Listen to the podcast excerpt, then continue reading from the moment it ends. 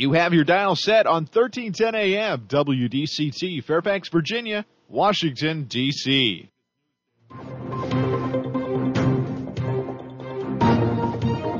워싱턴과 미국 그리고 세계의 흐름을 짚어보는 라디오 워싱턴의 시사 토크쇼 워싱턴 전망대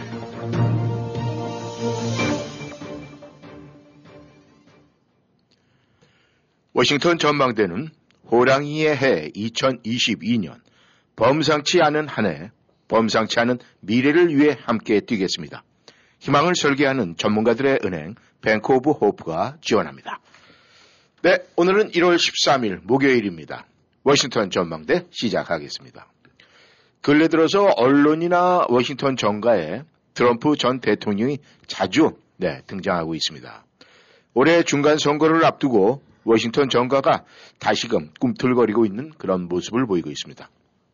아, 그리고 또 북한의 이딴 극초음속 미사일 발사를 두고 미국 및 동맹들이 바짝 촉각을 세우고 있습니다. 반면 이 대한민국 문재인 정권은 애써 외면하면서 위기 상황 왜곡에 부심을 하고 있습니다. 오늘은 워싱턴 정가의 최근 이슈와 북한 미사일, 대선 현황 등을 살펴보도록 하겠습니다. 오늘도 김영일 해설위원 함께 하십니다. 안녕하셨습니까? 네, 안녕하십니까. 아, 또 주말에 눈 소식이 있습니다. 네, 그렇죠. 예. 아, 요번에는 좀 조금만 왔다가 살짝 지나가야 되겠는데 아주 그냥 정신들이 없어갖고 모든 게 좀 마비되는 듯한 그런 느낌을 보내고 있습니다. 그래서 그런지 먼저 이 오래간만에 이 워싱턴 정강 분위기가 좀, 아, 뭐 여기저기 뭐 여러 모습을 보이고 있는데 이 문제는 이 중간 선거를 앞두고 이 공화당이 본격 시동을 걸고 있는데 이 트럼프 대통령의 모습이 자꾸 비춰지고 있습니다. 네, 그렇죠. 네, 지금 시동을 걸고 있는데 지금 어떻게 시동이 지금 뭐 나가고 있습니다. 걸려가지고. 네, 일단 아무래도 정치 일정이 제일 중요하죠. 어, 이제 2년마다 있게 되는 대선 그 중간에 있는 이제 중간 선거가 이제 올해 11월 8일로 예정이 돼 있습니다. 네. 어쨌든 모든 정치의 귀결점은 선거니까. 네. 또 이제 하원의원들 같은 경우는 전원이 435명 전원이 갈리고 어, 상원도 3분의 1, 또 주지사 이런 데들도 이제 해당이 되니까. 네. 그야말로 지금 큰 정치적인 어, 이슈가 이제 그 제일 이제 촉각을 곤두세견을 하는데 네. 통상적으로 늘 그래왔지만은 이제 중간 선거 때 되고 나면 을에 이제 백악관을 견제해야 한다는 심리들이 작동이 되기 때문에 네. 그냥 늘상적으로 보게 되고 나면 이제 백악관을 뺏긴 쪽, 그냥 야당 쪽이 유리했던 것이 사실이거든요. 네.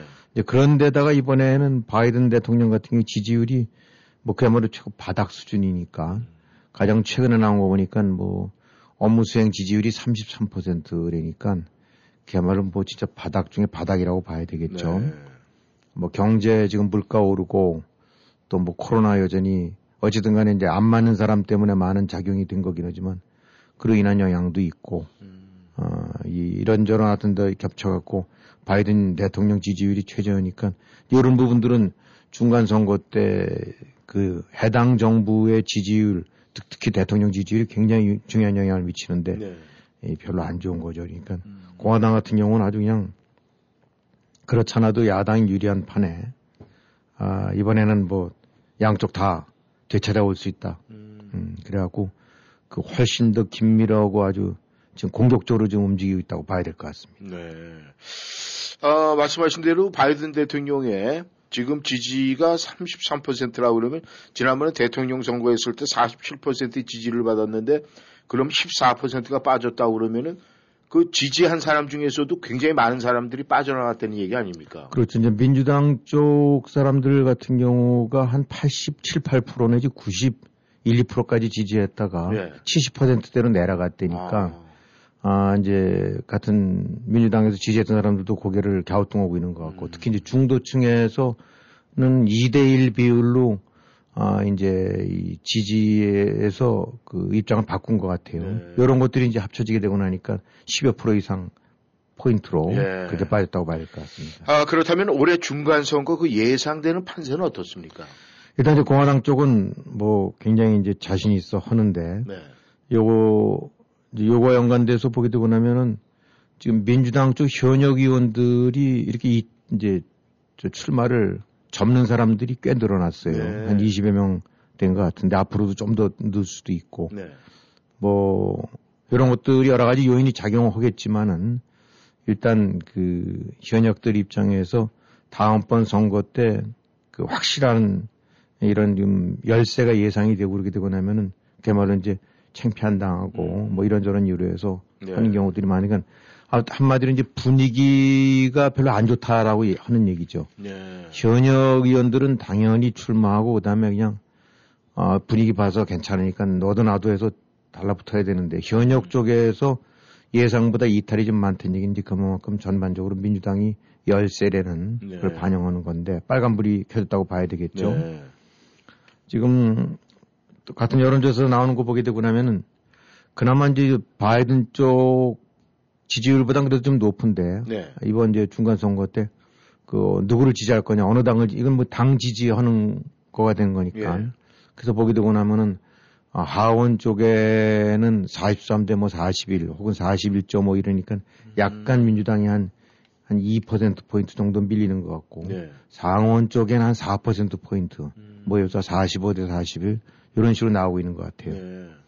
음, 그러니까 물론 이제 미국의 지지라는 것이 무슨 뭐 100대 0, 뭐 90대씩 같은 이런 식으로 뭘 그렇게 하지는 않지만은 요 정도의 지지율 차이가 아, 많은 경합 지역 같은 데서 얼마든지 영향을 줄 수가 있는 거죠. 네. 간발의 차이로 적고 또 간발의 차이로 이길 수 있는 거니까 이렇게 된다면 지금 하원 하원은 딱 열석 차이가 나는데 네. 거기도 뭐 굉장히 위험한 거라고 봤어야 됐고 그다음에 상원 같은 경우는 딱 50대 50인데 음. 어, 그야말로 뭐 한성만 뒤집어져도 51대 49가 되는 거니까 그렇죠. 그런 측면으로 봐서는 어, 이제 공화당 입장에서는 충분히 어, 그 상하원을 다 가져올 수 있다 이게 이제 가질 이제 그런 생각을 가질 만한 건데 네. 네. 어, 지금 이런 식의 이제 추세가 어떻게 될지 모르긴 하겠습니다만은 어쨌든 간에 이제 버지니아 같은 경우 주지사 때도 사실 약간 의외의 현상이 일어났던 거 아닙니까? 네. 공화당 영킨 후보가 이제 당선이 됐는데, 아, 요렇게 아름아름 쌓여 있는 그 전반적인 정책에 대한 불신 혹은 이제 실망, 네. 그 다음에 바이든에 대한 지지율 저하 이런 부분들이 묶여지게 되고 나면은 그야말로 가랑비에 옷적, 옷적, 저, 옷 젖듯이 음. 네. 어, 전체적으로 중도층에서 1, 2% 이탈하고 음. 지지층에서 1, 2% 이탈, 상대적으로 이제 공화층에서는 더 결집 이런 식으로 된다면 간단하게 5, 6% 차이가 나는 거고 네. 그거는 뭐 전체 선거구에서 최소한도 한 3분의 1 안짝이 어, 굉장히 경합 지역으로 지금들 분류들 하고 있는데 네. 거기서 영향을 미칠 수가 있죠. 네. 어, 이렇게 돼서 만약에 이제 상하원이 넘어간다는데 그러면 어, 그야말로 이 어떤 면으로 봐서는 중간 선거 끝나면서 만약 그런 결과가 도래된다는데 그러면 네. 바이든 정부 입장에서는 또 다른 식물 정부 같은 음. 그런 식으로 전락할 수도 있는 거죠. 네. 민정 쪽은 굉장한 위기인 것 같습니다. 음. 그렇다면 이제 공화당이나 민주당이나 양당에서 이 새롭게 이 뭐 말씀하실 때 김 의원님께서 뭐 20여 명 정도가 출마 포기를 했다 이런 말씀을 하셨는데 그럼 뭐 새롭게 좀 뭐 눈에 띄는 정치 신인이라든가 뭐 이런 거에 대해서 뭐 아, 이야기 나오는 것이 없습니까? 뭐 워낙 큰 데니까 네. 대선 정도 아니게 된다는데 그러면 사실 우리가 뭐 오하이오에서 어느 brand new new face가 나온다는 잘 모르지 않습니까? 그렇죠. 그러니까 이제 전국 단위 지역으로선 역시 이제 대선 후보 정도만 언급되고 있는 거고 네.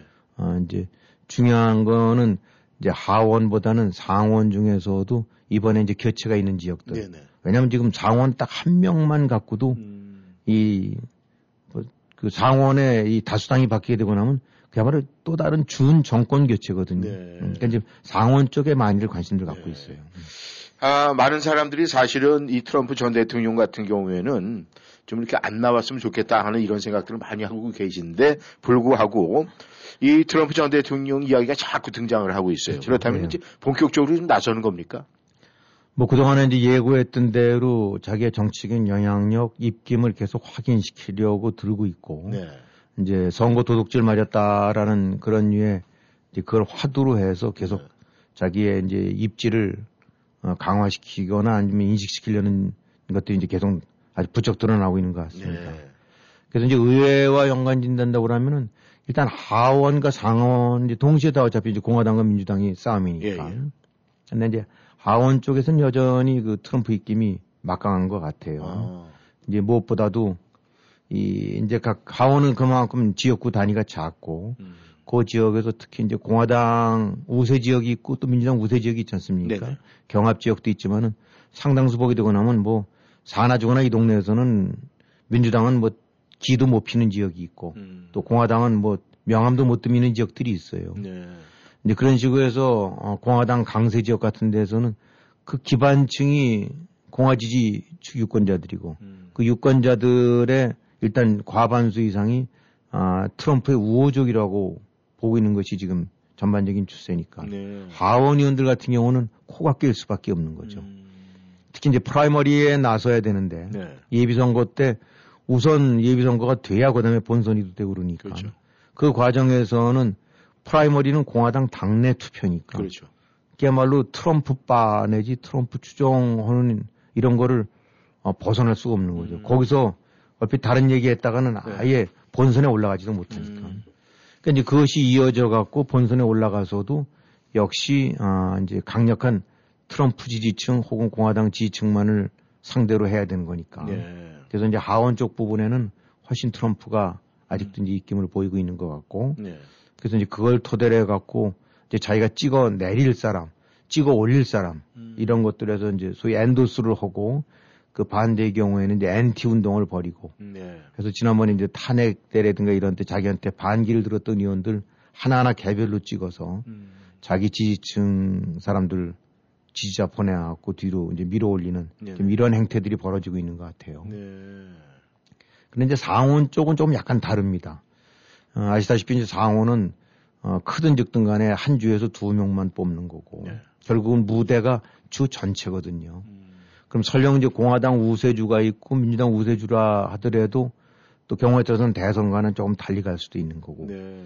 아, 주 전체는 당연히 아, 특정 후보 뭐 이래서 트럼프 지지층이 있을 수도 있고 하지만 그것만 갖고는 저기 당선이 안 될 수도 있는 거거든요. 음. 그냥 상대적으로 이제 상원 의원들 같은 경우는 지지층을 훨씬 더 넓혀야 되고 음. 좌파는 물론이고 중도층 그다음에 상대당 후보 중에서도 지지, 이제 열분 지지층 이런 데도 뺏어와야 되기 때문에 네. 이 골수 트럼프만으로는 선거 이기가 좀 어려워요. 네.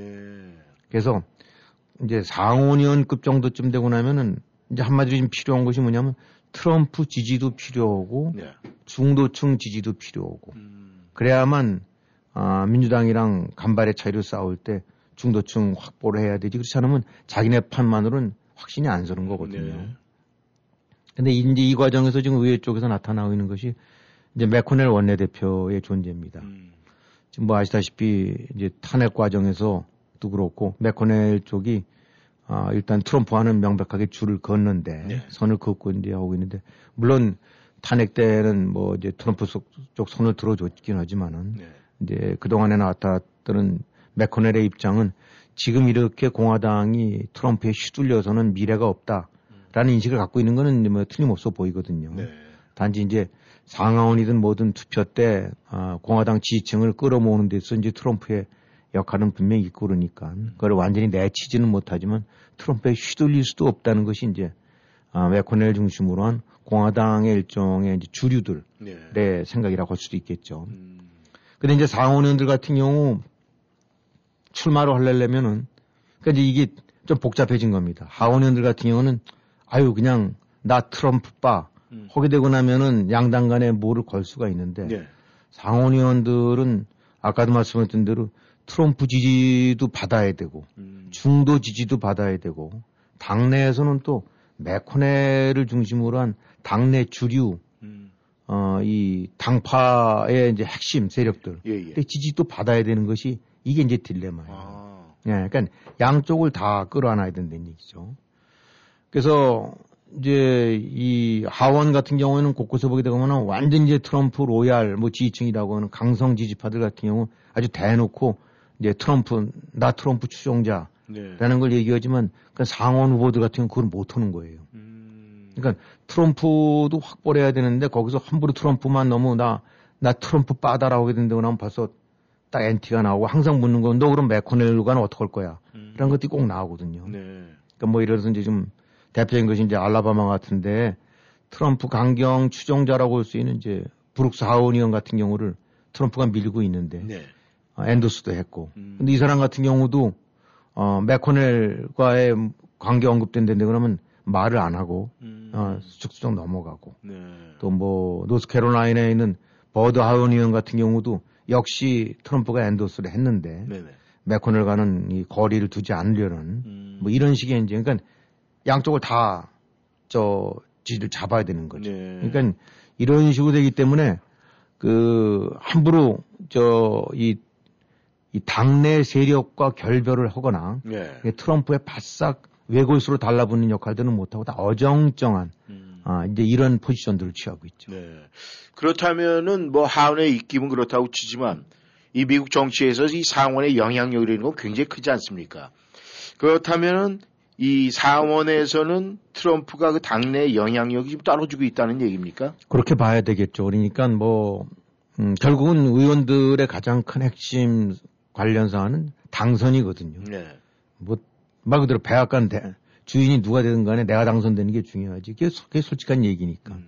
그렇기 때문에 아까도 말씀했던 대로 이제 맥코넬 같은 경우는 그야말로 상원의 터줏대감이고 네. 지금 상원 원내대표를 줄, 줄곧 하고 있으면서 이 제일 중요한 것이 이제 당의 지지, 당의 기, 인프라 세력이 지지하고 있는 이제 이 부분이 뒷받침되지 않고서는 아, 상원 의원 같은 경우는 참 당선되기가 쉽지가 않아요. 음. 그러니까 이제 선거장 같은 경우 예를 든다고 하면 뭐 지역구마다 차이는 있지만은 그야말로 아주 완전히 골수 지역은 큰 돈 안 들이고도 될 수 있지만 네. 경합 지역은 이제 돈이 들어가지 않습니까? 음.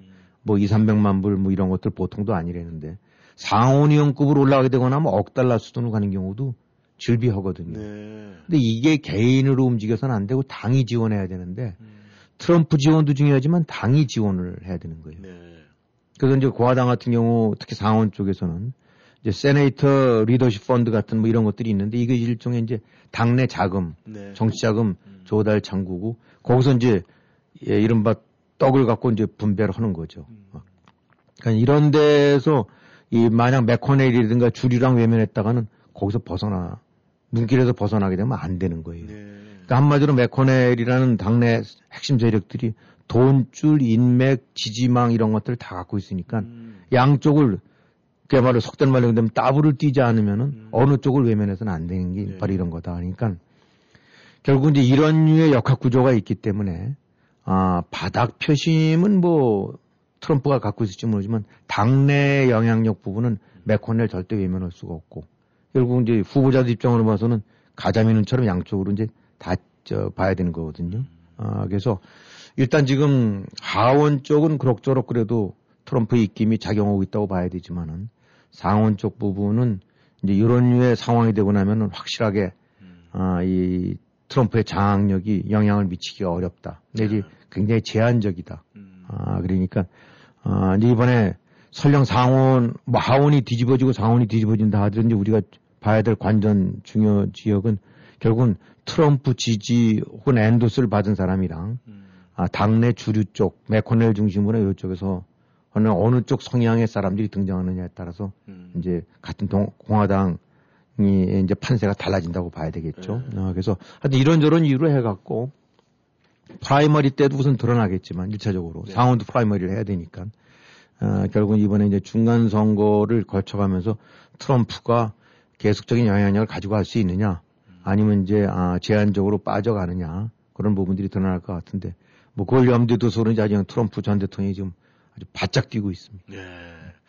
아무튼 김 의원님께서 말씀하신 대로 이 셈법이나 이런 거에 대해서 정치하는 사람들이 굉장히 밝은 걸 보니까 거기를 다 거친 사람들이 그래서 정치 잘하는 사람들이 능그렁이 집합소리는 말이 딱 맞는 것 같습니다. 그렇죠. 그러니까 그런 이제 뭐 나쁜 말로 하면 꾼 중에 뭐 저기 한, 한두 번 당선된 게 아니라 상원에서 여섯 일곱 번에서 3, 40년 가까이 를 한 사람들 같은 경우라면 그게 참 당할 수가 없겠죠. 그, 그 눈구렁이들한테. 그러니까 머릿속이 정말 복잡할 것 같습니다. 네. 청취자 여러분께서는 워싱턴 전망대 함께하고 계십니다. 전하는 말씀 듣고 다시 돌아오겠습니다. 실내 온도 그대로 주무시나요? 실내 온도와 숙면 온도는 다릅니다. 숙면을 만드는 온도는 온수 매트를 통해 이불 속 내 몸에 닿는 온도. 이제 숙면 온도를 켜세요. 나비엔 온수 매트. 경동 나비엔 2월 1일까지 설날 이벤트 15% 할인 베세토 웰빙모아 H마트 힐링마을에서 판매 중입니다. 너 너무 예뻐졌다. 성형했니? 페어팩스 기우미 치과에서 치아 교정했잖아. 치아 교정만 했는데도 너무 예뻐졌는데? 버지니아 유일한 master provider인 기우미 치과에서 하는 fast brace. 몰라? 치아 교정을 간 3, 4개월 만에 교정하는 획기적인 교정 기법이래. 지금 선착순 30명에 한해서 20% 디스카운트도 하고 있어. 그래? 그럼 우리 아이들도 빨리 데려가야겠네. 신경치료 등 일반 치료도 30년 경력의 기우미 치과라면 믿고 맡기실 수 있습니다. 703-273-2545 273-2545 걱정 뚝, 안심 up. 언제나 고객과 함께하는 믿을 수 있는 이신욱 공인회계사. 이신욱 공인회계사는 조지 워싱턴 회계학 석사 및 시카고 대학 MBA를 졸업했으며 고객이 보지 못한 부분까지 챙겨드립니다. www.yicompany.com 웹사이트에 접속하셔서 편하고 안전하게 온라인 상담 및 세금 보고 의뢰해 주세요. 각종 세금 보고 및 회계 업무는 이신욱 회계사무실에서 애난데일 한국일보 2층 센터빌 스파월드 건너편 전화번호 888-737 넘버 1 언제 어디서나 이신욱 공인회계사.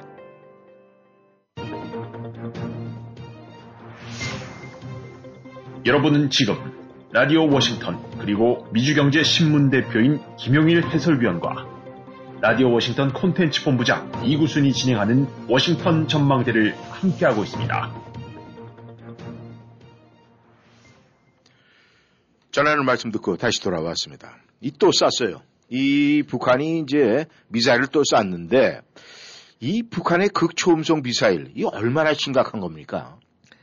네, 뭐 사실 우리 일반인들 같은 경우는 그게 얼마큼 어떤 건지 참 그 심각성을 알기는 쉽지가 않은데 어쨌든 네. 나타나는 수치들을 본다고 그러면 지금 이제 음속을 아 이제 마하라고 얘기를 하지 않습니까? 이제 음속보다 세 배 빠르면 이제 마하 3 네. 이제 이렇게 얘기하는 건데 1차 쏜 것이 5 정도쯤이라고 얘기를 했다가 그다음에 며칠 뒤에 이제 2차를 쐈는데 이제 마하 10이다. 음. 그러니까 음속의 10배 정도쯤으로 이제 빠른 미사일이라는 건데 이게 지금 우리가 뭐 그전엔 이제 ICBM, 탄도미사일 이런 건 그래도 많이 익숙해져 있는데 이제 극초음속이라는 건 근래 나온 개념들이거든요. 네. 그럼 그야말로 음속이 비교 안 될 정도로 어 이제 그렇게 빠른 네. 이제 이런 미사일을 얘기하는 건데 지금 현재 어이 극초음속 미사일 같은 경우 이렇게 빠른 미사일을 보유하고 있는 나라는 가장 좀 앞서 있는 것이 러시아 같고 네. 어, 러시아랑 중국이 이제 이미 실전 배치를 하고 있다라고 그러고 네. 그다음에 미국도 뭐 이제 마하 10에서 20 사이 같은 것들을 한참 개발 중인데 아직 뭐 개발 중이라는 식이니까 미국이 분명히 뒤져 있는 건 사실인 것 같아요. 네. 근데 여, 그러니까 요런 정도죠. 아, 지금 한국이 어떨지 모르긴 하지만은 아, 어쨌든 공개적으로 좀 드러난 거는 마10 이상의 이런 극초음속들 같은 경우는 지금 요 세 나라인데 여기에 북한이 또 그건 이제 명함을 내민 거죠. 음. 마 10이라는 거. 근데 이제 이게 왜 무섭냐? 흔히 말하는 무슨 게임 체인저라고 얘기하는 부분은 이제 우리가 알고 있는 어, 대륙간 탄도 미사일은 대륙 사이를 어, 이제 오갈 정도로 사정거리가 긴 것들, 네네. 뭐만 킬로, 만 이천 킬로 이런 식으로 돼서 뭐 이러면 다 대륙 사이로 건너가거든요. 네. 근데 이런 건 어, 이게 이 멀리 쏴서 이제 멀리 또 떨어뜨려야 되기 때문에 높이 쏴갖고 일종의 이제 포물선을 그리면서 가니까 음. 아, 그 부분은 아무리 그것이 빠르다 하더라도 뭐 한 30분 내지 40분 정도쯤 공중에 채공해 있는 동안 그 떨어질 낙하 지점들이 이제 이 간파가 되는 거죠. 아. 어, 왜냐면 속도랑 우선 탄두의 방향을 보게 되고 나면. 네네. 그러니까 뭐 이걸 야구라고 생각하시면 딱 돼요. 그 굉장히 크게 친 타자가 높게 띄운 포물선이라 하더라도 외야수 입장에서 봐서는 그 공의 진행 방향을 보면서 뛰어가지 않습니까? 그렇죠. 아, 이제 음. 그동안에 공중에 떠 있는 시간이 예, 예. 있으니까. 근데 이제 이게 그렇기 때문에 크고 빠르고 무섭지만은 낙하 지점을 예측할 수 있고 음. 탄도 궤적을 예측하니까 대응 발사라든가 어떤 형식이든 그 대응이 좀 쉬운데 네. 이 극초음속 미사일 같은 경우는 어, 야구물 역시 또 친단다고 하면 그냥 그 뭐 유격수 사이를 치고 나가는 라이너성 그냥 음. 빠른 속도로. 네네. 음. 그러니까 이것이 높은 포물선을 이용하면서 장, 그, 낙하 지점을 예측하는 것이 아니라, 아, 중저각으로서 쏴대면서, 그 다음에 여기서 이제 더 무서운 게 크루즈 미사일 같은 이런 순항 기능을 갖고 있다니까. 음. 이제 고기동 뭐 이렇게 해갖고 이리저리 피해가면서 그 맘대로 궤도를 수정해가는 아, 이런 게 두고 나니까 속도가 느리면 몰라도 속도는 마하 10 이상 이렇게 되고 그 움직임 자체가 예측이 안 되니까 그야말로 지금의 미사일 방어망으로서는 못 잡는다는 거죠. 아. 음, 그러니까 지금 그 러시아가 지금 우크라이나 같은 데서도 이렇게 큰 소리 치고 있는 이유 중에 하나가 네네. 지금 뭐 러시아의 뭐, 뭐 아방가르드라고 하는 마 20짜리 네. 어, 사거리가 이제 만 킬로미터 이상이라는데 이런 걸 이미 실전 배치해 놓고 있으니까 음. 딱 오르니까 네. 어, 핵이 아니라 하더라도 극초음속 미사일로 아, 마 20 정도면 뭐 전 세계를 30분 안에 다 타격한다니까. 음. 이건 뭐 이 상당한 기- 그 전략적 우위를 지니고 있다고 볼 수 있는 거죠. 네. 어. 근데 이걸 어, 지금 북한이 2차 때 쏜 미사일이 어, 지금 마 10에 어, 저기 사정거리가 한 1000km 정도쯤은 되는 걸 쐈다니까. 음. 이게 그야말로 아, 이 대륙끼리 떨어져 있는 것도 아니고 그나마 이제 미국이라 한다 하더라도 그만큼 도달, 도달하려면 몇십 분 이상이 걸리는데 아무리 빨라도 이 한국 같은 경우에는 어, 지금 그저 지도에 나온 걸 보니까 자강도라는 데가 우리가 알고 있는 데는 이제 평안북도를 예. 이제 자강도라고 음. 이 이름을 행정구역을 변경을 하고 있는 것 같은데 자강도에서 이 극초음속 미사일을 이제 남한 쪽으로 쏘게 되고 나면 제일 멀, 뭐 제주도가 아닌 육지 쪽으로 제일 먼 데가 이제 아마 전라남도 해남 지역인가 봐요. 네. 거기에서 거리가 한 700km 정도밖에 안 된대요. 음. 그러면 마십으로 쏘게 된다고 하면 한 3분 30초면 도달한답니다. 네. 그 다음에 뭐 우리가 이제 저 북한 미사일을 막으려고 한국에 배치하는 그 이제 사드 기지가 예. 성주 있는 그 기지 같은 경우가 520km 정도 거리라니까 역시 2분 30초면 도달을 하고 음. 그 다음에 평택에 있는 미군 기지 같은 경우도 어 400km 정도밖에 안 된다니까 자강도에서 네. 역시 1분 50초 서울은 330km에서 1분 반이면 도, 도달하나 봐요. 네. 뭐 1분 반 우리가 알다시피 잠깐 동안에 눈 깜짝하면 그렇죠. 되는 시간 아닙니까? 네. 그니 이 짧은 시간에 그것도 붕 떠서 오는 것도 아니고 음. 뭐 그야말로 크루즈 비행하듯이 어 이 활강 비행을 해가면서 오는 거 이거 막을 방법이 없다는 거죠. 네. 그러니까 여기에다가 이제 이, 이 탄두가 큰 것이 아닌 작은 전술핵 무기 탄두를 설치를 해서 하게 된다면 그야말로 남한 전체가 네. 어디든지 2, 3분 이내에 그야말로 쑥대밭이 될 수 있는 이런 무서운 이제 에, 어, 무기를 지금 시험을 했다고 봐야 되는 거죠. 네. 그러니까 아, 그동안에는 뭐 북한에 대한 위협 이런 것들 했었을 때 휴전선에 이제 쭉 나래비 서 있는 장거리 방사포 예, 예. 뭐 서울에 그냥 잠시간 까딱하면 잠, 아니 그냥 순식간에 서울을 불바다로 만들 수 있겠다라고 하는 그런 위협을 했던 거. 예, 예.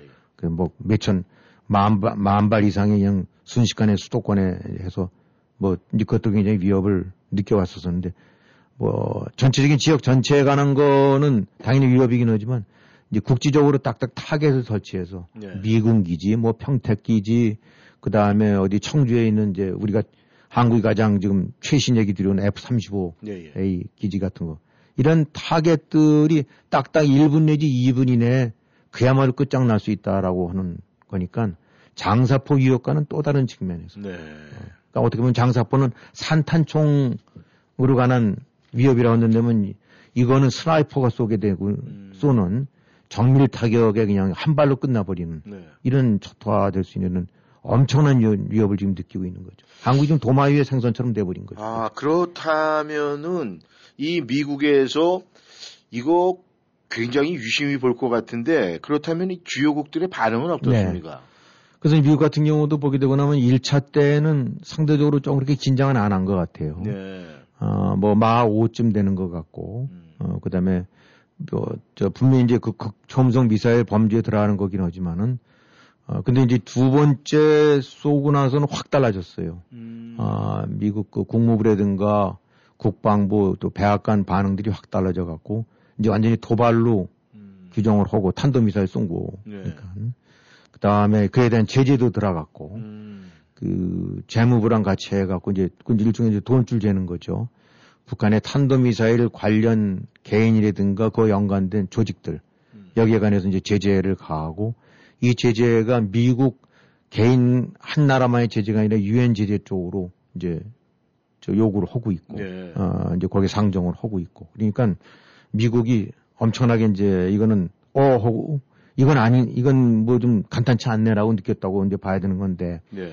이제 그런 걸 짐작하는 것 중에 하나가 지금 보도에 나왔던 대로 엊그저께 나온 대로 서부 쪽에 그날 극초음속 미사일 마 10짜리를 쏜날 예, 예. 아, 미국의 서부 쪽 지역에 샌프란시스코를 비롯한 그쪽 지역에 그 비행기들한테 이륙 금지를 어, 그라운드 스톱 이런 조치를 내렸다는 거. 음. 예. 한 15분간 가까이 갔대는데 음. 이제 이게 어, 이런 식의 그러니까 한마디로 비행기 뜨지 마라. 음. 라고 국내선 어쨌든 간에 민항기들한테 이렇게 했다는 건 9.11 때 이후 처음 나왔던 조치라는 거예요. 네. 그래서 이제 야 이거 이 범상치 않은 일인데 왜 그러냐라고 하는데 결국 이제 짐작은 저 북한에 쏜 미사일 때문에 그런 대응 조치를 취했던 게 아닌가. 네. 그냥 화들짝 놀랐다고 봐야 되는 게 아닌가. 네. 그게 왜 그러냐면은 마시브르라는 거는 대충 계산하게 된다면 시속으로 친다면 한 12,000km가 되더라고요. 근데 지금 평양을 기점으로 해서 오게 된다고 하면 알래스카가 한 6,000km밖에 안 돼요. 네. 미군 기지들이 있는 데가. 음. 샌프란시스코가 9,000km예요. 그러니까 마시브로 쏘게 되고 나면은 아, 알래스카에 30분이면 도달하고 네. 아, 샌프란시스코에 45분이면 도달한다는 얘기죠. 음. 그러니까 지금 북한이 쏜 게 이제 사거리가 한 1000km짜리라는데 일단 쏘는 순간 미국 입장에서는 그 탄도를 추적을 했을 거고 음. 속도나 이런 거로 봐갖고 어, 이거 까딱 잘못하고 나면 서해안에 3, 40분이면 올 수도 있는 거네 라고 하니까 아마 즉각적으로 일단은 서부 지역에 있는 공항들에 대해서 아, 이륙 금지 조치를 취한 게 아니냐 네. 아, 라는 거를 이제 한번 유출을 해보는 건데 음.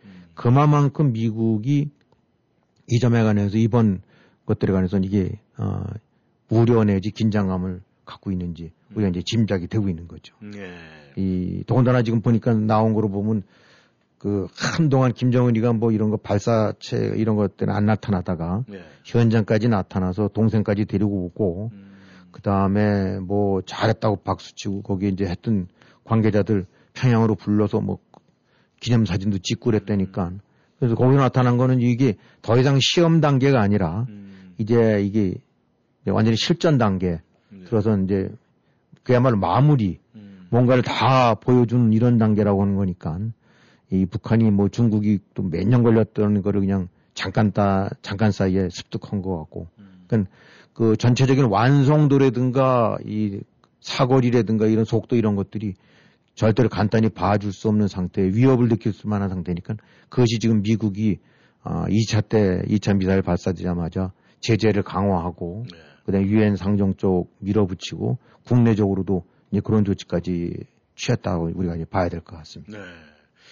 이 세계 최강의 국방력을 자랑하는 이 미국에서도 이 북한의 이런 문제에 대해서 긴장을 하고 주시하고 있는데 도대체 한국 정부는 어떻게 대항, 대응을 하고 있습니까?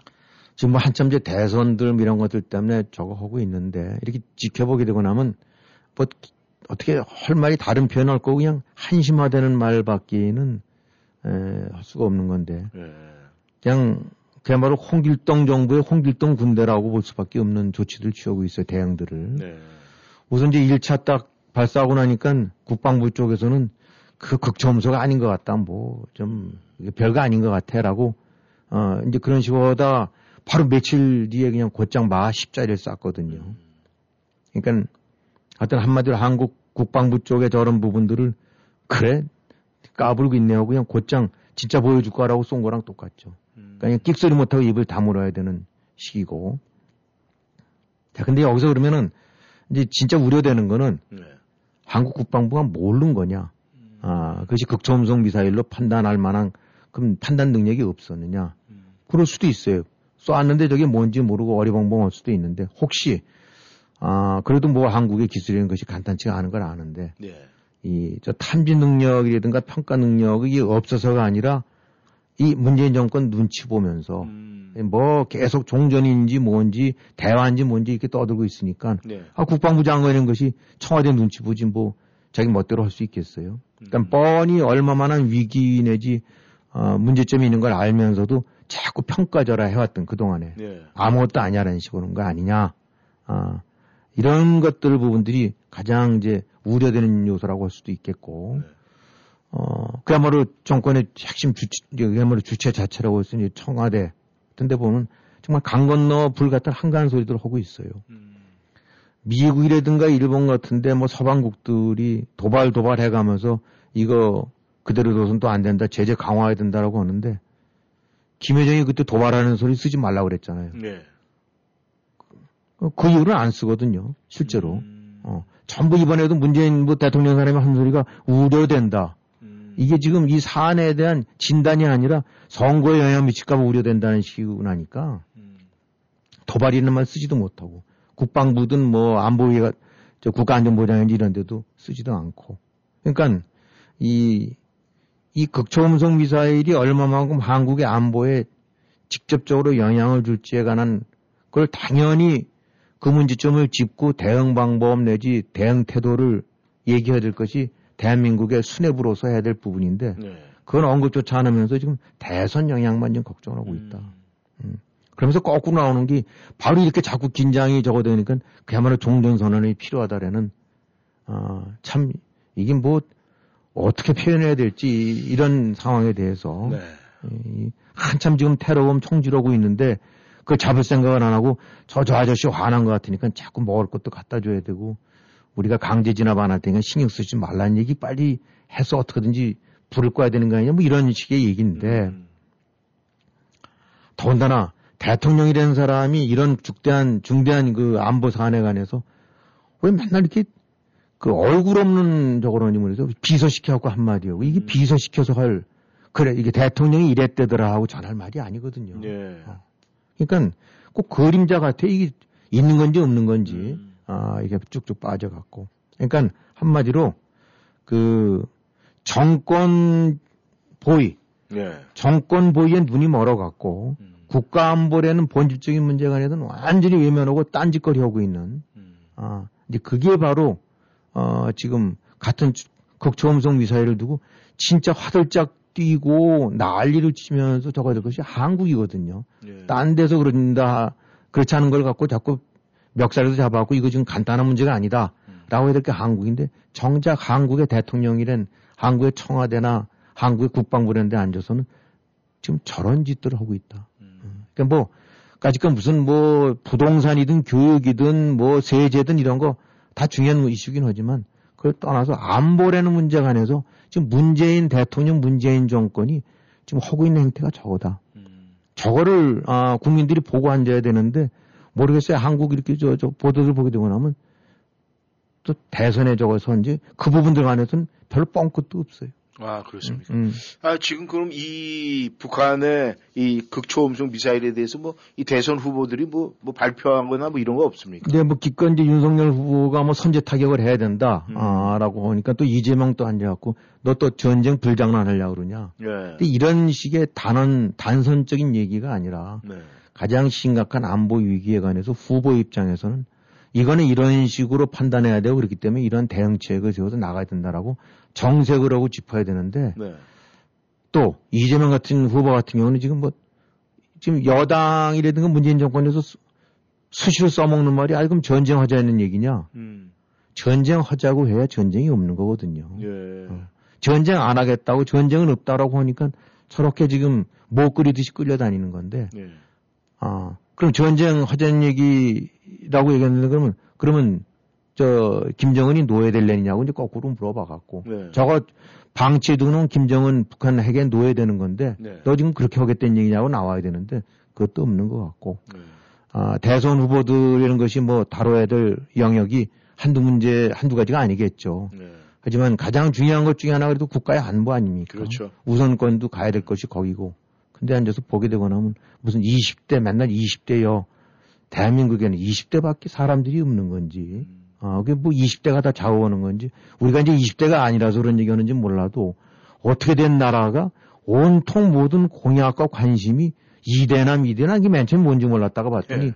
아, 그래서 거기에 앉아갖고 깜짝 공약, 50초 공약, 60초 공약 하면서 그저 하긴들 바쁘긴 하겠지만은 그게 바로 아, 아까도 얘기했던 이제 지금의 정권의 모습이 바로 그 모습이고 네. 나아가서 지금 대선 후보들 이건 이건 뭐 마찬가지예요. 두 여야 다 마찬가지로 보게 되고 나면은 아, 변중만 올리는 건지 그 자체는 아, 이 언급을 안 하고 있는데 이참 재산자들 입장에서 보게 되고 나면 딱 한 나라라는 생각이 들 수밖에 없겠어요. 저 사람들 지금 뭐 하고 있는 건지 는 모르겠어요. 네. 김 의원님 말씀드리려면은 아유 그냥 말 안 했으면 좋겠다 이렇게 어, 표현이 되는데 또 안 하자니 그렇고 하자니 그렇고 아주 깝깝합니다. 이 전하는 말씀 듣고 다시 돌아오겠습니다.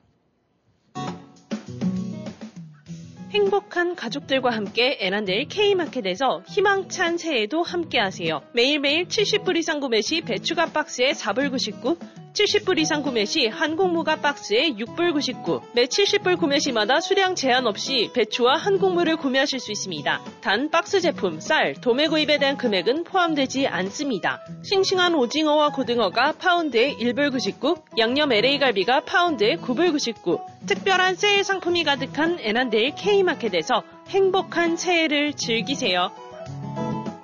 한인사회의 자랑, 한인들의 권리를 찾아줄 로우 와인스타인은 손. 강력한 법정 변호사로 처음부터 끝까지 투쟁하는 한인 2세 강력의 전직 검사 출신 노승은 변호사.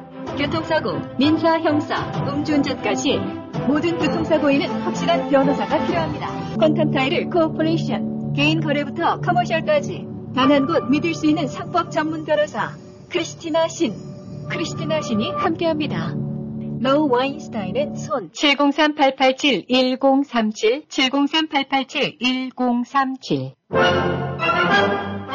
어디가? 센타빌 BK가. BK? 버거킹? 아니, 센타빌 BK 치과 간다고. 이 저녁에 치과가 문을 열어? 응, 화수 목요일에는 야간 진료도 해서 퇴근하고 갈 수 있어. 정말? BK 치과 대박이다. 모든 치과 진료 가능하며 편안한 진료로 여러분의 치아 건강을 책임집니다.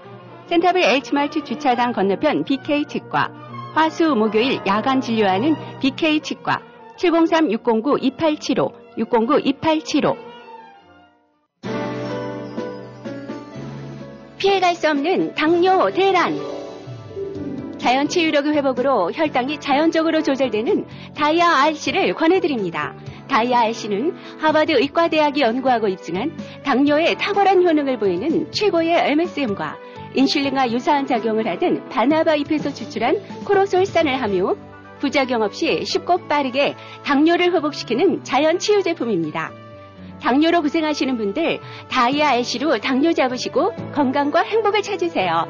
다이아 RC 자연 건강의 집으로 전화 주세요. 703-333-5066 333-5066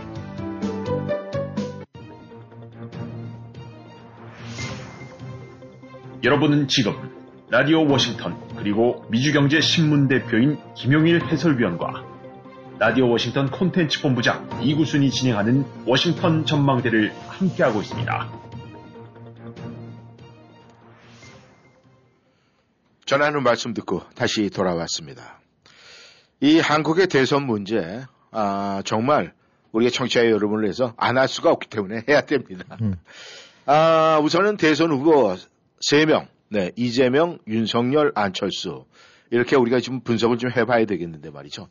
먼저 그 야당 후보 윤석열, 그 지지율이 다소 회복이 됐다고 하는데, 또 어떤 식으로 지금 지나가고 있습니까? 근데 뭐그 당내에서 뭐 저희 선대위 하고 난 다음에 좀 오른 것 같아요. 네. 음, 그래갖고 뭐 지지율 이제 계속 밀리고 있다가 이제 그것이 멈추면서 약간 반등하는 모습도 나타나는 것 같습니다. 근데 네. 뭐 한두 개라든가 일부는 아니고 또 기간은 이제 조금 더 두고 봐야 되겠죠. 네. 이제 대략적으로들 보고 있는 것들이 이제 2, 3주 더 해갖고 한 이달 말 정도까지 되고 나면 하나 이제 반짝이 아니라 그남들 것이 이제 트렌드를 형성할 테니까. 네. 근데 뭐 오늘 이렇게 또 나온 거 보게 되고 나면 같은 여론조사에서 거의 가- 같은 시- 방식을 실시한 거에 또 차이가 완전히 서로 한쪽은 이재명이가 6, 7% 높고 또 한쪽은 윤석열이 6, 7% 높은 식으로 나타나니까 음. 그 여론조사는 잘, 잘 모르겠어요. 어, 신빙성이 없는 거 아닙니까? 글쎄 하여튼 뭐 미국도 여론조사에 관한 신뢰도가 많이 떨어지고 그랬으니까 네. 어, 그걸 갖고 뭐 그걸 맹신해서는 안 되겠지만 이제 여론조사는 일종의 하나 이제 트렌드 내지 흐름을 짚어보는 건데 네. 그러나 어쨌든 분명한 거는 약간 이제 추스려서 올라가고 있는 것 같고 또 이른바 뭐 젊은층 지지율도 어 이제 좀 더 이렇게 확보하고 있는 것 같아요. 그 과정 속에서 이제 공통적으로 드러나는 현상은 이제 안철수라는 사람이 어, 분명하게 이제 조금씩 더 치고 올라오는 거는 어디나 공통적으로 나타나는 것 같고 어, 그래서 윤석열 쪽으로 봐서는 어, 전체적으로까지 다 완전히 물꼬를 바꾸지는 못했지만 네. 이제 부분적으로는 어, 뭔가 이렇게 조금씩 그 이제 추락했던 거나 이런 것들을 그걸 막고 있는 어, 그러면서 다시 이제 반대행하는 모습은 보이고 있는 것 같습니다. 네. 아, 그러면 윤석열 쪽에서 이제 어, 추락을 하다 반등의 기미가 보인다 이렇게 말씀을 하셨는데 그렇다면 여당 후보 이재명 후보는 어떻게 지금 뭐 별로 뭐 움직임이 없다고 이런 얘기가 들리는 것 같은데 어떻습니까? 그렇죠. 예, 그 윤석열 이제 뭐, 뭐 선대위에서 맨날 서로 콩가루처럼 이렇게 싸우고 그랬을 땐 그때 이제 바짝 해갖고 음. 어, 이 여론조사 어떤 데서는 한 10%포인트 이상 차이로도 앞서고 음. 나머지 부분에서 전반적으로 다 이제 앞서는 그런 그런 강세를 보였다가 네. 이제 그것이 이쪽이 수습이 되면서 다시 또 이제 그냥 멈칫해 갖고 음. 결국 이제 흔히 말하는 박스권 딱 어떤 그 한계 가두리를 지금 못 넘고 있는 시기라고 봐야 되겠죠. 네. 그것이 이제 34, 5%, 6, 7% 최대로 40%를 잠깐 넘은 데가 있었습니다만은 이제 이재명 입장으로 봐서는 한 45, 6% 정도쯤 돼야 완전 대세로 굳어질 텐데 네. 설령 여당 아, 야당 쪽이 다 합해도 자기랑 안 될때 음. 지금 그거는 못 넘고 35, 6, 7, 8 음. 이런 정도 선에서 어, 계속 좀 머물고 있는 것 같은데 네. 요게 이제 보게 된다고 그러면은 결국은 문재인 지지율 네. 혹은 내지 정권 교체 없이 그냥 가야 된다는 것과 거의 맞거든요. 네. 그러니까 아, 지난 시간에도 말씀드렸던 대로 이제 이재명 입장으로 봐서는 이재명을 지지할 사람들은 그럭저럭은 다 끌어안고 있는 것 같은데 음. 그 한계를 못 넘고 네. 그냥 달랑달랑 지금 목에 차 있다라고 봐야 되겠죠. 음. 이제 제일 중요한 거는 중도층을 흡수해야 되고 음. 나아가서 이제 윤석열 지지층까지도 뺏어와야 되는데 네. 그것까지는 발전하지 못하고 음. 자기 거들 자기 지지층만 꽉 잡고 꼭 쥐고 있는 고선에서 음. 그러니까 이제 어떤 면에서 많이 이제 답답하겠죠. 네. 음, 그런데 여기서 지금 뭐 계속 대장동 그와 관련해 갖고는 악재가 터져 나오고 있고 네. 바로 이제 가장 뭐 저 지금 이제 또 관련해서 세 번째인가 사람 죽었는데 네. 예. 뭐 어쨌든 간에 이제 부검이라든가 이런 것들에서 최종적으로 나와야 되겠습니다만 두 건의 뭐 자살 그다음에 또 하나 의문사다 뭐 이런 부분들 같은 경우는 일반적으로 생각할 때와는 좀 달리 야 이건 좀 뭐 지금 뭐가 있지 않나라는 느낌을 일반적으로 사람들 갖게 오는 그렇죠. 거 아니겠습니까? 네. 그런데 또 이제 며칠 됐습니다마는 그 김만배 가고 핵심 네. 이 이제 법정에서 월요일 날인가 했다는 증언 거기에 우리는 배임이 아니다. 아 이건 뭐 이재명이 시키는 대로 한 거다. 음. 아,라고 하는 얘기는 이것이 아, 그냥 법정에서 툭 던져진 말이긴 합니다만은 어, 이제 조금 비약을 해본 데면 우리가 영화 같은 이제 조폭 영화 같은 데 보게 되고 나면 이 보스 대신 안고 들어간 저 행동대원들이 있지 않습니까? 그렇죠. 음. 어, 그때 거기서 알아서 약간 이제 힌트를 던지는 거죠. 음. 어, 나 챙기지 않으면은, 어, 열 수도 있다. 음. 뭐 이런 식으로 해서. 결국엔 나는 위에서 시켰기 때문에 배임이 아니다. 그 위에서 시킨 거니까 이재명이 시켰다니까 또 민주당에서 얼른 이재명이 아니라 성남시청에서 시킨 거다. 네. 그게 그거죠, 뭐. 어. 예, 그- 그렇게라도 이제 말장난에서 바꿨는데, 네. 그 얘기는 뭐냐면은, 그냥 짐작컨들이 보게 되고 나면, 김만배나 이런 이제, 이른바 하수인들이라고 이제 지금 평가받는, 지적받는 사람들이, 이거 내가 배임이라고, 배임이라는 거는 결국은, 어, 저기, 이제 주체적으로 해갖고, 아, 그래서 이제 반하는 행동을 한 건데, 상부라든가 뭐 이런 지시로 된데 그러면, 어, 그건 당연히 배임의 원초적인 그 저거는 이재명이라는 얘기죠. 그렇죠. 그러니까 난 배임이 아니다. 위에서 지시한 거다라는 얘기는 어 너가 시킨 대로 한 거 아니야 나. 음. 그러니까 알아서 빼 나. 음. 나 알아서 네가 챙겨. 라는 그 메시지죠. 네. 어, 이런 부분들이 이재명이라는 사람한테는 이걸 갖고 뭐 완전히 지금 그렇지만 그런 것이 관계없던 데면 말도 안 되는 소리 어디다 대고 뭐 이렇게 할 수도 있는데 네. 어, 부인도 시침이 떼지도 못하고 부인도 못하는 음. 여기에 이제 뭐 자살사 저기 또 죽는 사건 나왔는데 그건 이제 지켜봐야 되겠습니다만은 네. 어쨌든 간에 이 이재명 입장에서는 아 그야말로 지금 야당의 약간 그 혼선 혼조 속에서 음. 빨리 끌어마야 되는데 어, 딱 가두리로 걸쳐 있고 거기에 이제 악재는 터지고 있는 음, 그것이 이제 어디까지 진행이 될지 모르겠습니다만 분명히 좋지 않은 인상을 사람들이 들어보게 되면 전 뭐가 있긴 있구나 뭐, 어, 이런 느낌을 자꾸 주는 거니까 네. 그 부분이 아름아름 그 제3지대 공략하는데 큰 마이너스 요인이 되는 거겠죠. 네. 예, 뭐 윤석열 쪽도 또 보게 되고 나면 뭐 내 저 뭐 가처분도 들어가고 뭐 음. 저기 저 뭐 김건희 예, 그 무슨 저 부인 김건희가 이제 저기 기자랑 뭐 이렇게 해서 한 거 녹음했다는 거. 예, 예. 어, 그것도 참, 아, 뭐 어떻게 한두 통도 아니고 열대 통을 하고 시간을 그렇게. 뭐 일곱 시간이라고 그러니까 그 편집하는데 시간 많이 걸렸겠어요. 근데 어쨌든 뭐 그 부분이 지금 오마이뉴스인가에서 보도를 해갖고 MBC인가에서 음. 내일 방송이 된, 아니야. 방송이 되는 걸 두고 이제 하지 말라. 네. 못하게 갖고 막 가처분이 들어가다 네. 아마 내일 저게 있나 본데.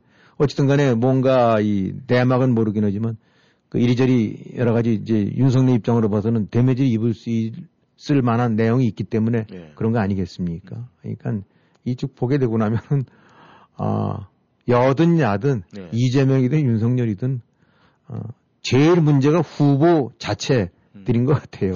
아 뭐 후보 부인도 이제 후보라는 범주서 보게 네. 된다고 그러면 그러니까 지금 각자 뭐 지지율들은 끌어올리려고 하고는 있는데 한편으로는 동시에 그냥 가장 중요한 내부 그 중에서도 후보 자체에서 여러 가지 그 석연치 않은 구석들이 자꾸 터져 나오니까 예. 어, 그야말로 참 그런 측면으로 봐서는 그 예측들이 안 되는 상황인 것 같아요.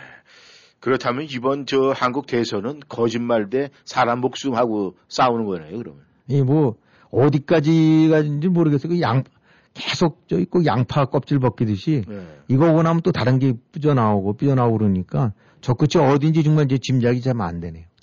참, 이 사람의 목숨이라는 것이 선거에도 이렇게 또 작용이 된다는 것참 아, 새롭습니다. 좌우지간에. 근데 이제 문제는 이 야당 쪽에서 말이죠. 네. 아, 윤석열 후보가 뭐 반등은 좀 했다고는 하는데 그래도 여전히 불안하고 그 다음에 안철수 후보가 계속 지금 치고 올라와요. 그렇죠. 음. 그렇다면 이제 벌써 뭐 많은 언론에서 이야기가 나옵니다. 뭐 둘이 붙었을 때 어떻게 되고 음. 뭐 여당 후보하고 이런 얘기가 나오는데 문제는 결국 처음 시작이 중요한 거 아닙니까? 그러면 윤석열과 안성 어그 안철수가 경선에 나와서 단일화를 추진하겠느냐 이게 중요하거든요. 어떻게 생각하십니까? 그, 뭐, 또 이제 앞으로 변화, 지지율이 어떻게 변할지 모르겠지만 지금 보니까 이제 안철수 후보 같은 경우가 대충 한 12에서 15 사이를 예, 왔다 갔다 하면서 조금 조금씩은 오르는 것 같아요. 근데 예. 이제, 아, 아마도 이제 본인들 쪽으로도 한 20% 가까이 가기를 바라겠죠. 예. 그렇게 된다면 판세는 완전히 달라지는 건데 음. 지금 나오고 있는 것들 보게 되고 나면 대체로 단일화를 해야 된다. 음. 그 다음에 단일화가 됐을 경우에는 어스피스 뭐 서로 안철수 쪽이 앞서는 것도 있는 것 같고 예. 윤석열이 앞서는 것도 있는 것 같고 어 그다음에 단일화가 돼서 양자 대결을 벌일 때 이재명에 대해서는 안철수가 좀 더 낫다는 얘기도 나오고 있는 것 같고 그러니까 이제 안철수 후보 입장으로 봐서는 이제 이건 그야말로 물을 만난 거죠 이제 뭐 뭐가 보인다라고 생각을 하겠죠 네. 음 그래서 특히 이제 아까도 말씀하신 대로 이재명이나 윤석열이라는 사람이 그 무엇보다도 스스로 후보들 자체 내에서 안고 있는 리스크가 너무나 크니까 음. 이 부분들이 이제 어떤 결과로 대장동 쪽에서 또 다른 어, 얘기가 튀어나올 수가 있고 음. 이제 윤석열 자체의 뭐 에러라든가 아니면 부인 쪽에서 그야말로 또, 또 어떤 내용을 담았는지 잘 모르는 거 아닙니까? 그렇죠. 아, 이런 것들에 따라서 얼마든지 지금 요동칠 수 있는 상황이고, 음. 어, 그렇게 봐서는 이제 아, 그런 류의 불안정한 상황은 고스란히 이제 안철수 입장으로 봐서는 호재가 되겠죠. 네. 그만큼 이제 자기의 그 영역이 넓어진다고 봐야 되니까. 그래서 아, 그런 측면으로 봐서 이제 단일화가 필수적으로 진행될 것 같은데. 네.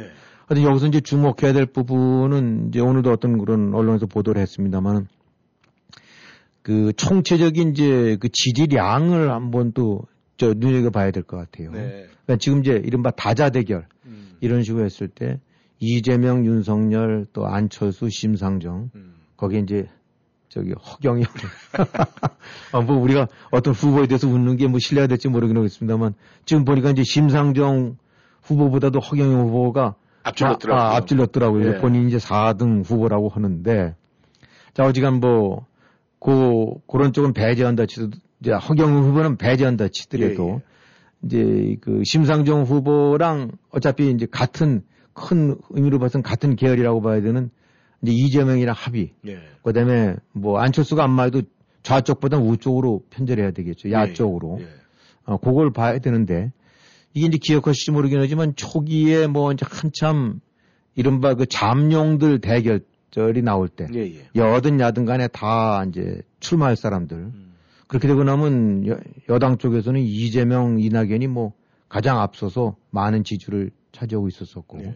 이쪽에는 뭐 이제 안철수, 윤석열서부터 시작해서 했는데 그 당시에는 거의 한 3대 2 정도 수준으로 여당 쪽 총량 지지율이 훨씬 높았어요. 네. 그러니까 여당 계열 심상정까지 뭐 음. 포함해서 쭉 거기 되고 나면 한 60 정도쯤이 됐고 예. 야당은 다 합해봐야 30 몇 정도 이런 때가 많았댔거든요. 네. 근데 지금 어, 좀 달라진 거는 안철수가 부상하면서 네. 어, 야당 쪽을 합치게 되고 나면은 대략 한 45에서 50% 가깝게 되고, 되고 예, 예.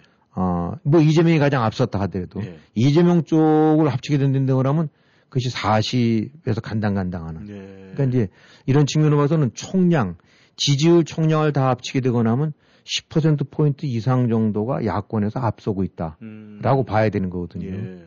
요게 또 뭐랑 비슷하냐면은 정권 교체에 대한 지지율이 그 정도쯤 차이가 나니까. 아, 그래서 이런 식으로 본다고 하면 일종의 밭, 밭이라고 할 수 있는 기반은 분명히 정권 교체에 대한 그 의지들이 유권자들 사이에서 더 높다. 음. 아, 그래서, 어, 이제 그런 부분은 이재명 입장으로 봐서는 부담스러운 요소가 되겠죠. 예. 그렇기 때문에 단일화라는 거는 지금 일정 수준까지는 뭐 안철수도 단일화 없다라고 하긴 하지만은 음. 아, 딱 그것이 한15% 선에서 이제 박스권으로 역시 묶이게 되고 나면은 예. 만약에 그걸 피했다가 이재명 쪽으로 넘겨준다고 그러면 그거는 정치적으로 살아남을 수가 없으니까 예. 아, 이건 불가피할 거고 음. 아, 결국은 이 지지율 총량을 염두에 둬서 단일화의 움직임 쪽으로 가게 되지 않을까. 음. 그 다음에 누가 읍- 앞설지는 그거는 사실 장담 못할 것 같아요. 네. 아, 윤석열 자체도 지금 워낙 여러 가지 리스크를 안고 있으니까. 그래서 지금 현 상태에서 한번 평가를 해본다고 그러면 전반적으로 이재명 쪽은 아, 박스권에 묶여 있는 것 같고 예. 여전히 악재를 안고 있고 음. 윤석열이 반등은 하지만 여전히 또 폭탄을 안고 있는 것 같고 네. 어, 총체적인 전략은 야권 쪽으로 조금 무게가 더 늘어난 것 같고 그래서 이런 걸 토대로 했을 때 어, 이제 하나의 단일화 방향으로 가지 않을까 네. 현재로서는 그렇습니다. 네, 감사합니다. 김영일 해설위원님 수고하셨습니다. 네, 수고하셨습니다. 네, 청취자 여러분, 워싱턴 전망대 오늘은 여기까지입니다. 여러분께서도 많은 생각을 하시리라 믿습니다. 감사합니다. 안녕히 계십시오.